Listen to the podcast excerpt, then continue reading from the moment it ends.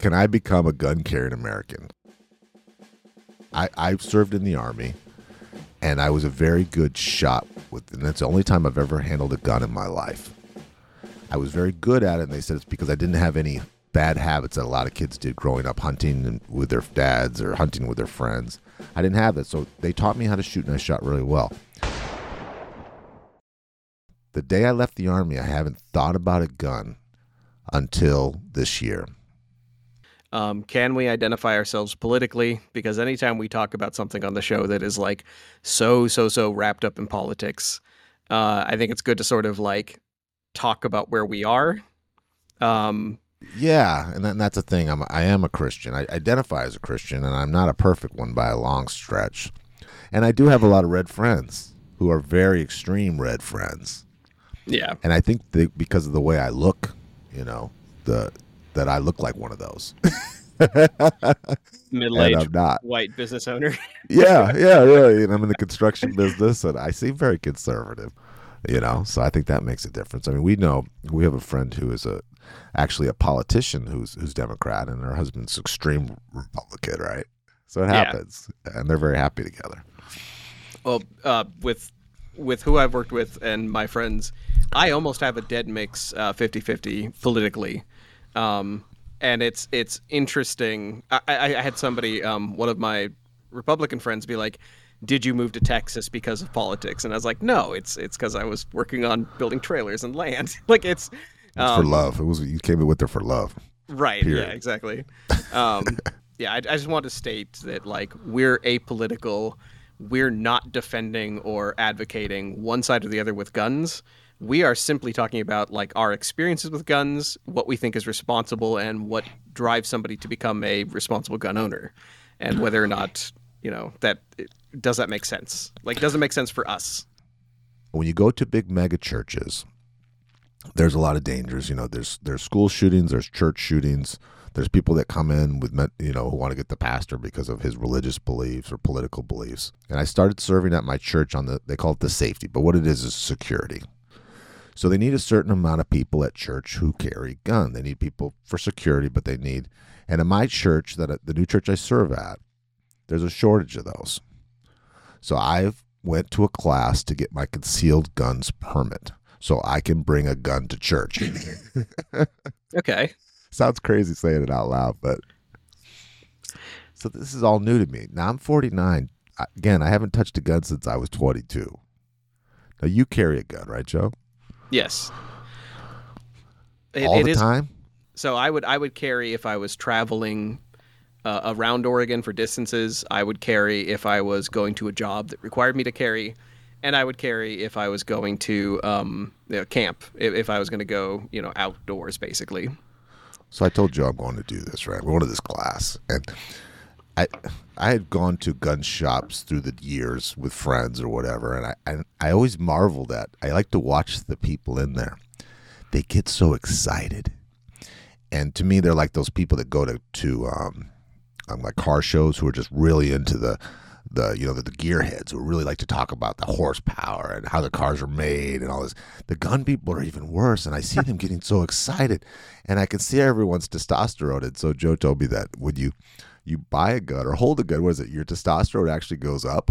Yeah, there was there was an old study that Cracked.com uh, uh, made jokes about. They were this is where I learned about it, and they were talking about how there's there's studies of like if if you are a guy and you hold a gun, it temporarily makes your testosterone spike slightly, which they take they take cheek swabs to find that like your hormone levels, which Well, is could- amazing. Yeah. And I can see these men and women peacocking around there.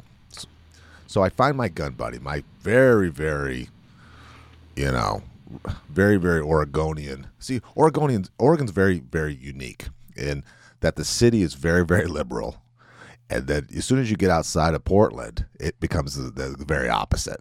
It's very extreme. Wouldn't you say, Joe? I mean, it's Urban to rural. Yeah. You, yeah, you- and I'm sure it's a lot of east and you're in places, but here it's pretty extreme. You can almost see it, right? You know. Yeah. And so I go to this class. The first thing that popped into my head, it's at this self defense place. I thought that I was being pranked, Joe. I thought this was a Saturday Night Live skit. I was looking around because this guy was this ex cop and he went on this rant, this aggressive rant of how our rights are being taken around. He went over federal and state laws for two hours. oh my god. It was exhausting. And I was confused.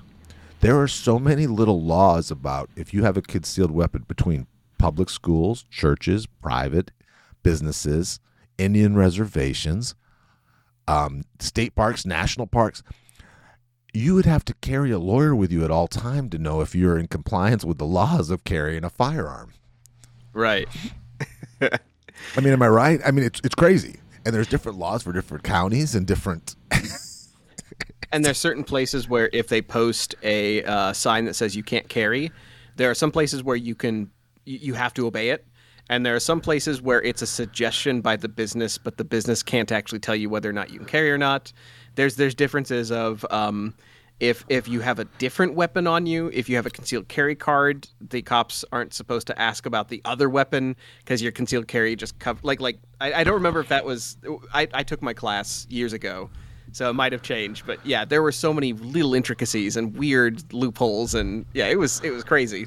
They went on and on with these different codes and all this stuff, and I'm thinking someone should be writing this down.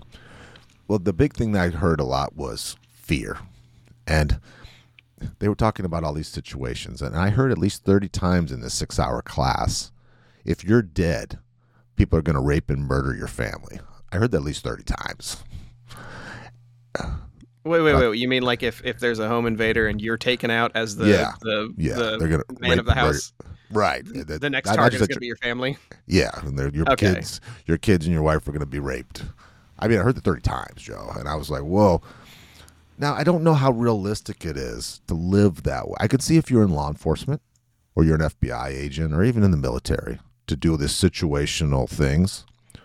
But I don't know in your in your um your writing career how many times people are trying to murder you on a daily basis, Joe. Um, I mean, how often are you throwing lead at somebody? It depends on if a review is really bad or if you give somebody really bad criticism. saying not often. To me, it felt like they were selling fear.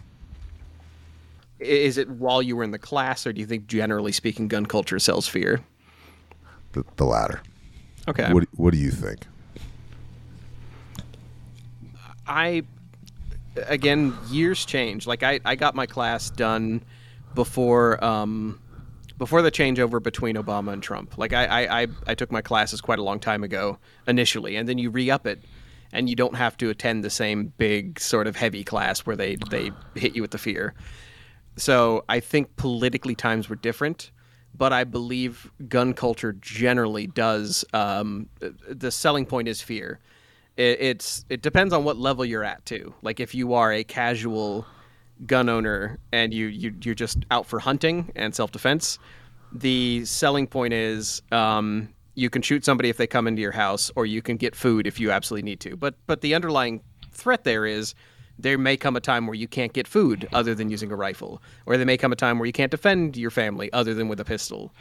And then it just goes up from there. It's then the fear that gets sold at higher tiers is uh, it is the, the the tier above that like a like a used car salesman. Hey, you know, like like here's the next tier. It's you, you're gonna have to defend your country, and the next tier is you know your own country is gonna come for your guns, and right, yeah, and, well, and, it's well, yeah. well, and that's what I you know I, I put a statistic that twenty seven percent of police officers in their careers fire their firearm, and I've heard a lot lower than that.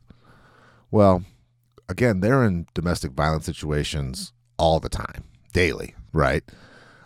You and I are not in that many of those. I used to live a lot different life. You know, I used to do, do a lot of drugs and hang out places I probably shouldn't have, and would would go out and was out at two a.m. every night, which is you know you put yourself more likely. But again, um, I don't know how likely that is. How, how can you stay trained and diligent on that for that log? Right. Waiting for something that hopefully will never happen, but probably most likely will never happen, right? I, I, okay, so I'm actually going to answer one of your questions real quick with a bureau statistic. You asked, um, you know, if, if your home is burglarized or robbed, the very first thing that will happen is they will take you out and then they will um, rape your family. Um, I pulled That up statistics murder. from the Bureau of Justice and Stats. Um, we'll leave a link to that in our show notes. Uh, quote an, em- an estimated 3.7 million households are burglarized each year on average. In about 28% of these burglaries, a household member was present for the burglary. So one third of, of the burglaries, somebody was home. Yeah. In 7% of all household burglaries, a household member experienced some form of violence or victimization. I'm not going to get any more detailed than that. Um, they classify it as like uh, rape, assault, robbery, aggravated assault, simple assault. So, like, in in all of the burglary cases, seven percent of them result in somebody basically coming to direct harm.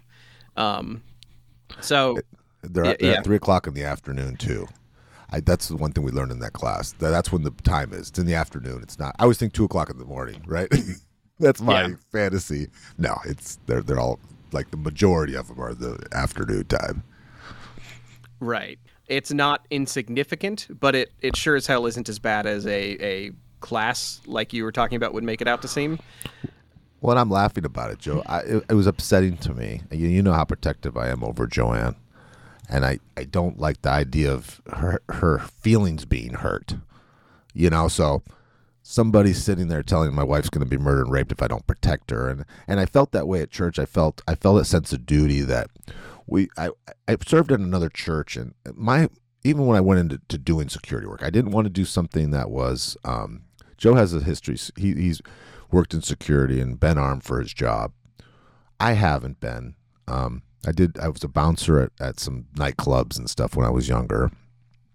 Um, but we went to this training and they, they talked about uh, in the parts of the Bible where you know people come to your church and try to kill your kids and your wife and your pastor. That's not okay. You're there to protect them. You know, if you're able and you're a strong man, why would you why would you let that happen? And I, I totally bought in. And they showed parts of the Bible where people ask for help, ask for protection. So it's not like, oh, it's it's my time to go. No, no. Right. So I feel I don't feel like I, I don't want someone come in with an AK and start loading on our church members, who people who they're peaceful, giving money and doing good things. You know, no, I don't I don't like that. So I feel like, and I'm a physical way, and I, and I think I have the right temperament to to be there and be able to at least stop it. You know, and if I have to give my life, I have to give my life. You know, I don't know until that situation happens. You know, but I think I would. You know, Right.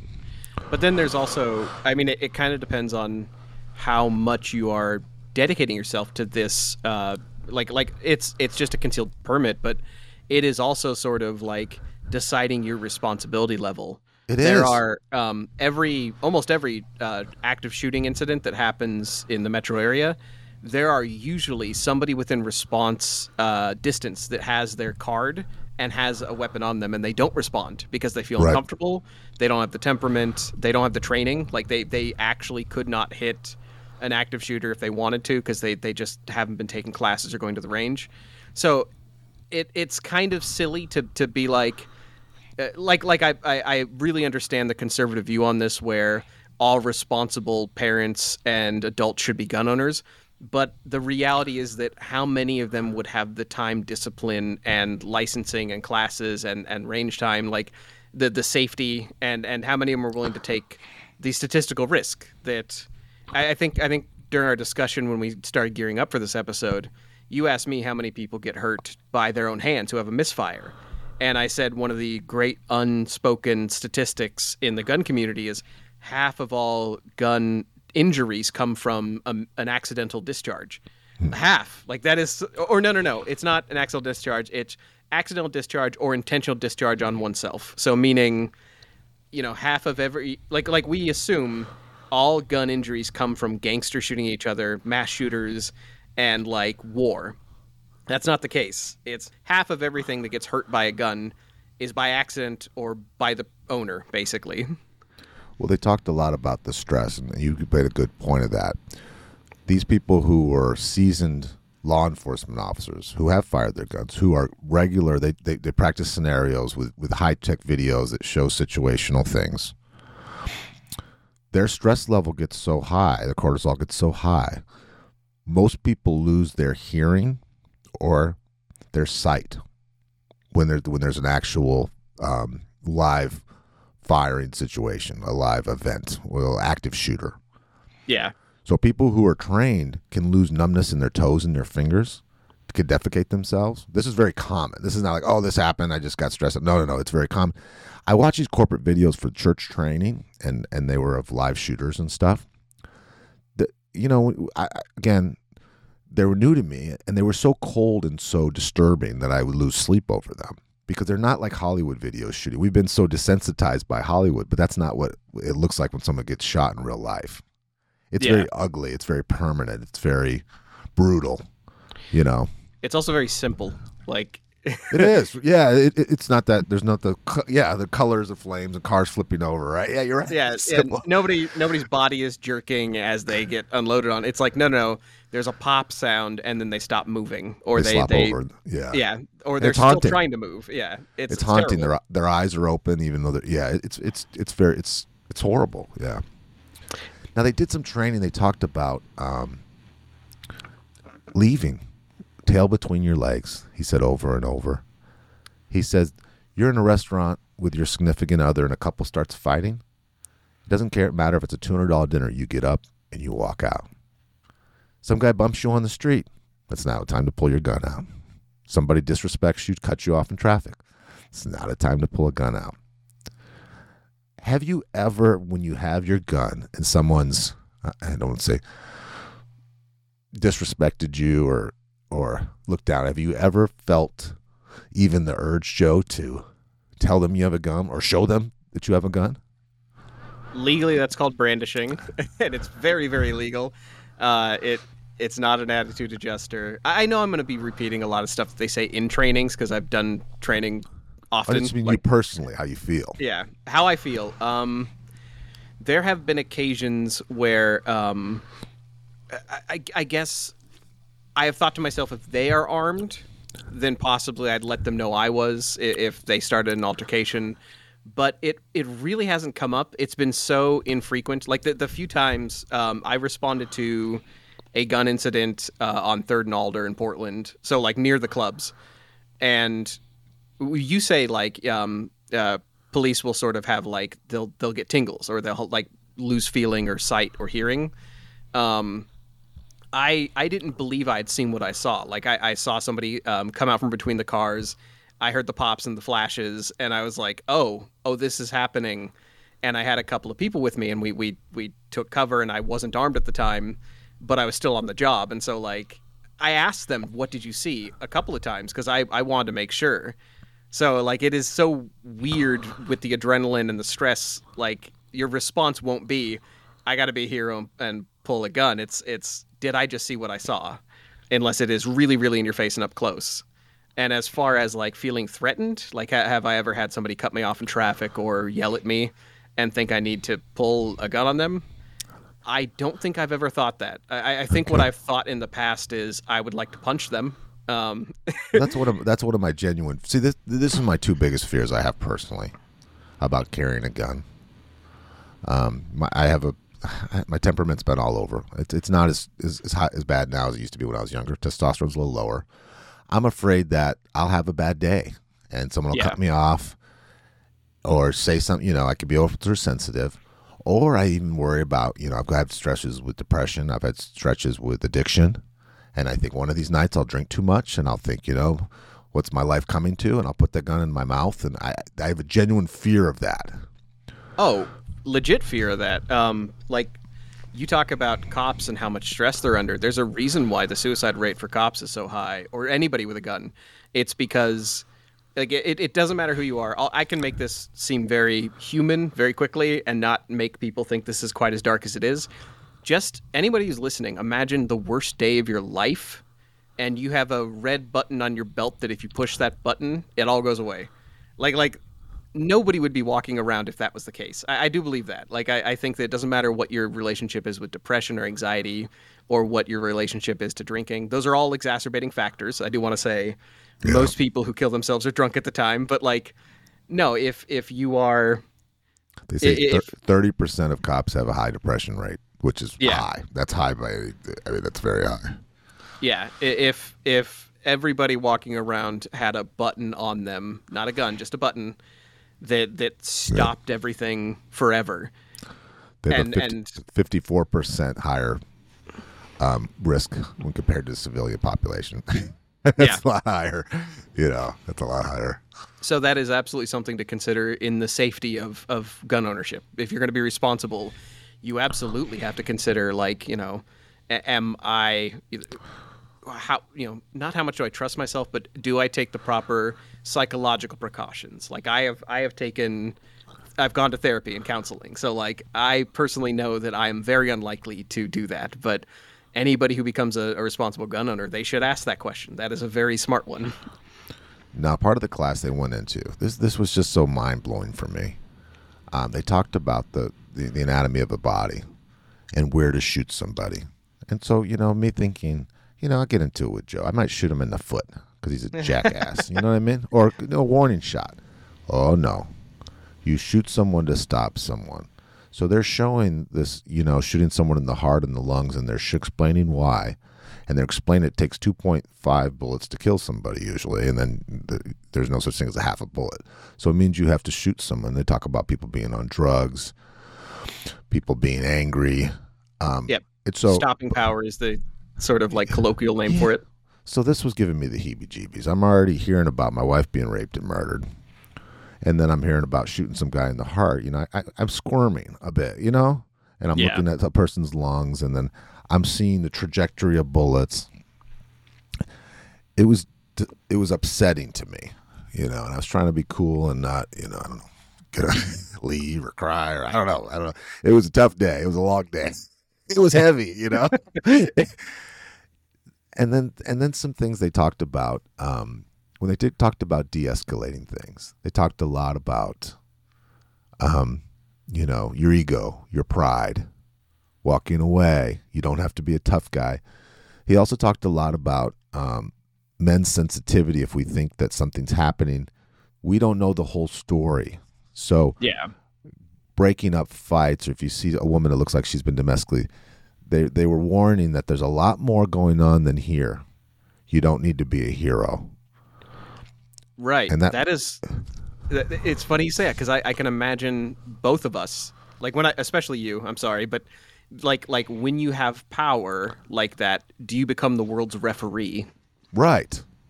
Right. And make things worse. And put yourself in danger and put them in more danger. Um, I lived in a, a in a neighborhood in Las Vegas and it was predominantly African American. And socially, I noticed something. And uh, at first, it was very upsetting to me. I'd see couples, you know, just couples, you know, married couples, couples in their early 20s, grown ups. And they'd be arguing and they'd be yelling and screaming in a way that to me meant they, they were going to fight. But then over time, I realized it's just that's the way they argue sometimes. Yeah. They're very emotionally charged and they, they talk very, their voices are raised. It isn't the way I was raised and what I saw in predominantly white relationships that I'd been in or with my friends or my family. I hadn't seen people fight like once in a while, but not all the time. And then I realized, oh, that's just a social difference, you know? Nobody's in danger here. But if I didn't know better, I would think I have to save this woman or this guy's going to hurt her, you know? Right. To my ears, it sounds like a precursor to violence, but that actually might be because I myself am very. I, I usually sound calm, and I usually sound very civil. So, to to them, it's not a precursor to violence. To them, they're just having a very lively uh, Chicago discussion.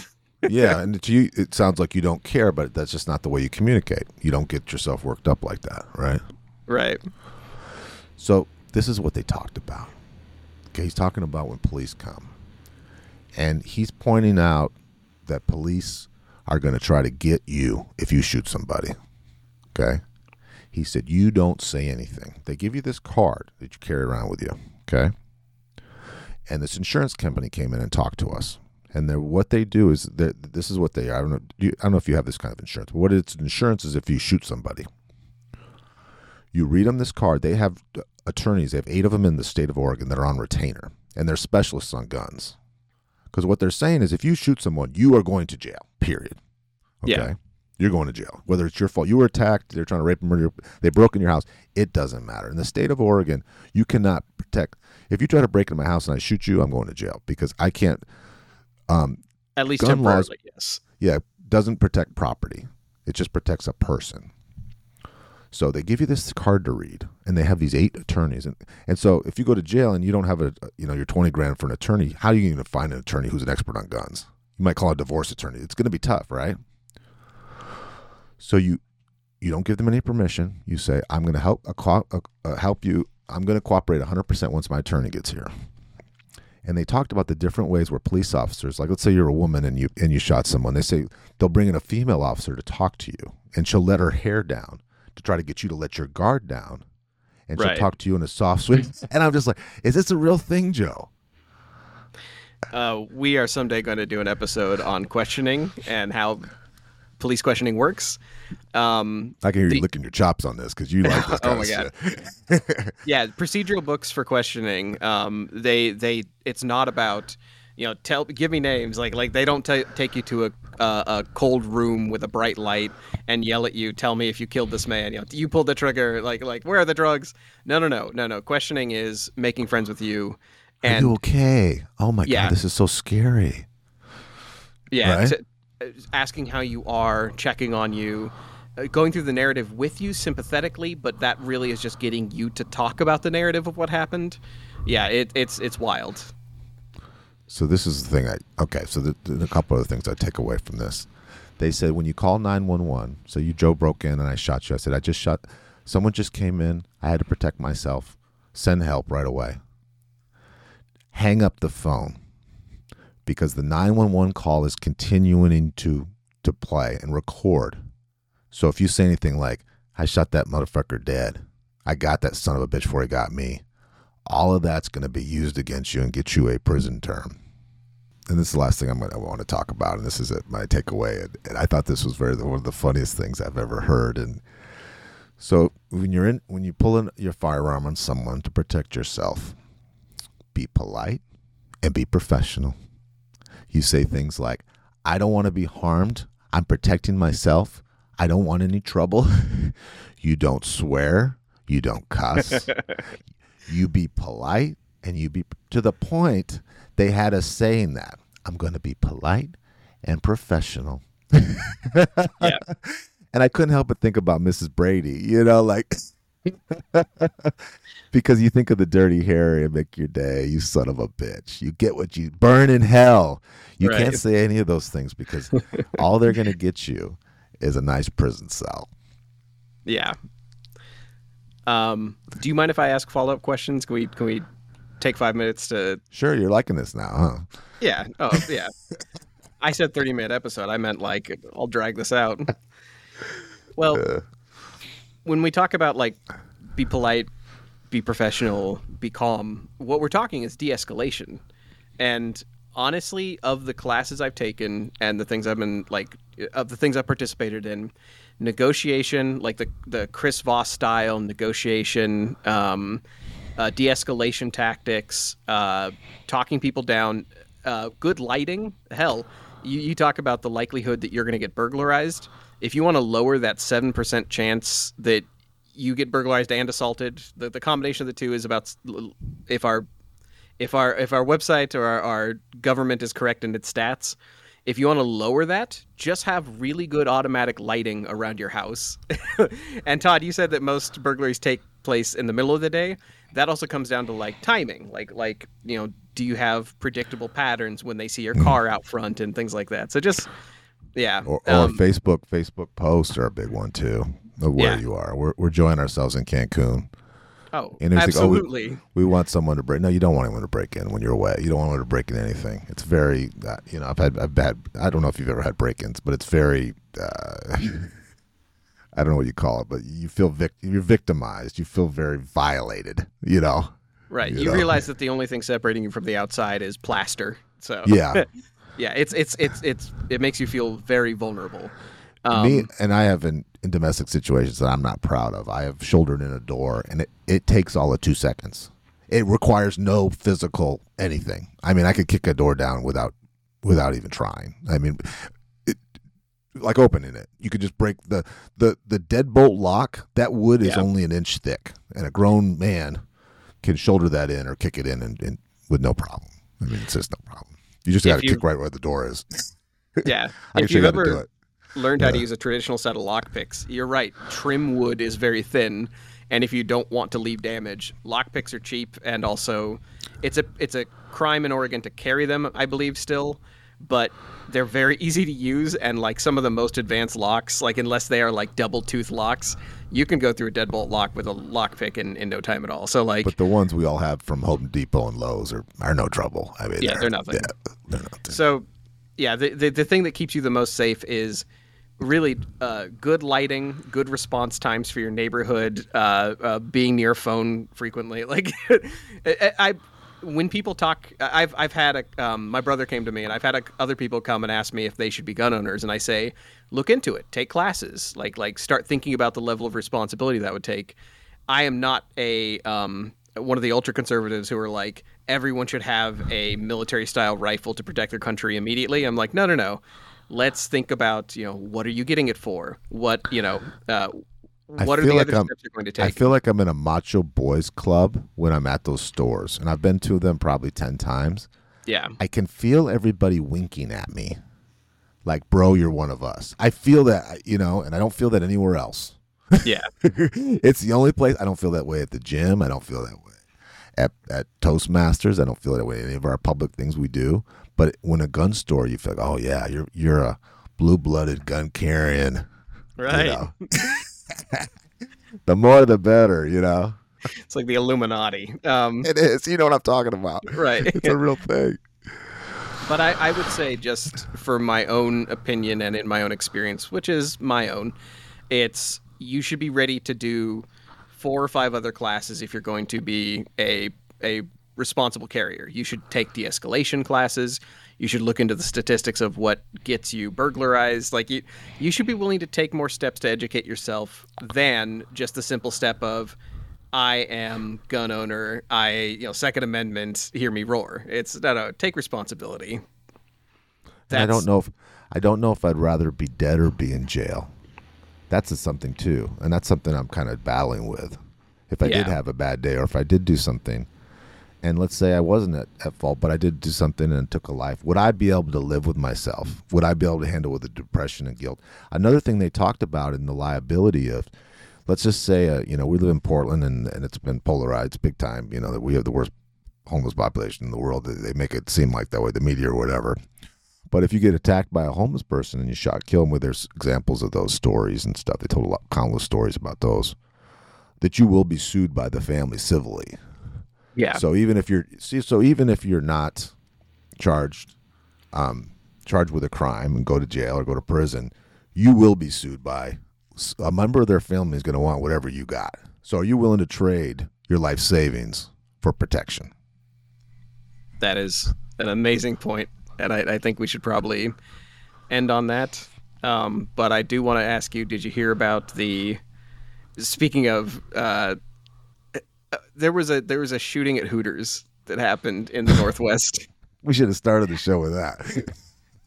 and it was it was uh, two guys who had their concealed carry permits, and um, they started an argument, and it was about how much a dog can weigh, like how much a dog can get up to, and it ended with them pulling their guns on each other. and if, if and if one of them wouldn't have had a gun, isn't that terrible? That that's called Yeah. escalation, right? Right. Yeah. That's the yeah. That should be in all police precincts. Honestly, when they talk about escalation, they should be like, okay, now if you're ever in a Hooters and you're having an argument about how much a dog can weigh, But but that's how things, and that's what I saw a prison video about that. The guy says, "Well, yeah, he killed him over a pack of cigarettes. It wasn't over a pack of cigarettes. He Yeah. borrowed it. He didn't pay him back. He laughed at him when he asked for his money, and it escalates, right? And it's about ego and pride, and it's a lot of things. We all like to think we'd walk away, but then we all we're taught to stand up for ourselves too, you Right. know. And then when you have that that ultimate power in your hand to take life, um, I don't know if everyone should have that responsibility or can be trusted with that responsibility.